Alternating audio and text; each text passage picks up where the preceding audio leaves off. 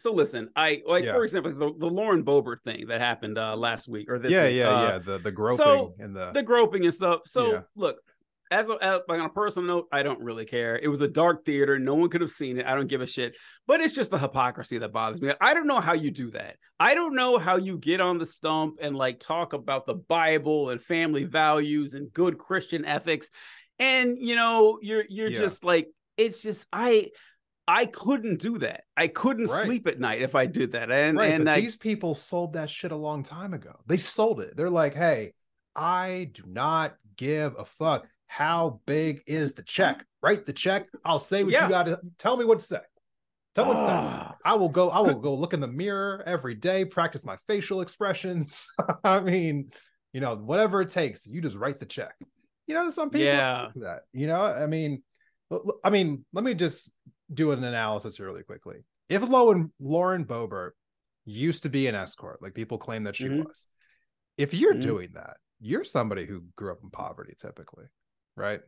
Which Right. means that you have a mindset of scarcity, a mindset of um, survival, right. So typically, people who are in that mindset, their morality will bend. Oh yeah. You know, their morality will bend, and so question really becomes, what am I getting from having to bend my morality?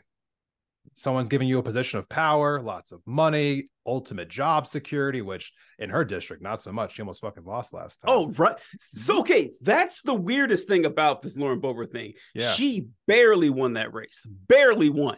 I mean, I I would I, when I saw that happen, I was like, okay, well now Lauren Boebert's gonna be like minding her p's and q's. No, Nope. she's even more insane than before, and that's that's the part that doesn't click to me because it's like you you are in a precarious position right now. You could like any bad press could make you lose this seat. And she doubled and tripled down on the insanity. I was like, what? Then Some again, people do not give a fuck. then again, like maybe she, because like if I was Lauren Boebert, like being in Congress is great and all, but let's say she loses, she Yeah. can get a gig as like a correspondent for Fox or or like a podcast or something and make just as much, if not more, money. So like she's she's playing with house money right now and she doesn't really care. Maybe that that might be it. And so uh I, I, don't know. There there's got to be some explanation to it, right? I mean, how do you make an egregiously stupid decision like that unless you just feel like no matter what, I got something to fall back on? I mean, maybe I- maybe she thinks Trump will scoop her up, throw her into the administration as I don't know, press secretary. press. Oh God, Jesus! It'd be really funny if if if if they gave her like a really important, boring job, like uh like Secretary of the Interior or something, like Oh, something that yeah. just like just come, like because like press secretary would be amazing. I I would love to see Lauren Boebert as, pre- as press secretary. That would be pretty fun to watch. But uh yeah, I just I don't know. I I, I get I I get it that you know you do what you got to do to survive, but Yeah. she didn't have to do that. Like she could have ran as a Democrat. I don't know. Whatever. I, I Yeah. just I just don't get it. I, I don't get it. no.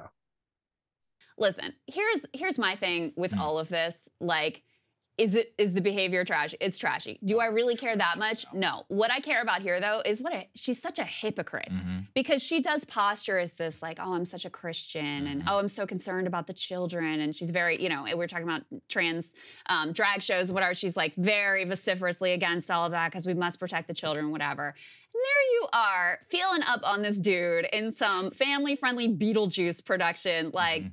Listen, I'm all for trashy hoes having representation in Congress, but I would like those trashy hoes to be a little less hypocritical Um, don't know. in their approach.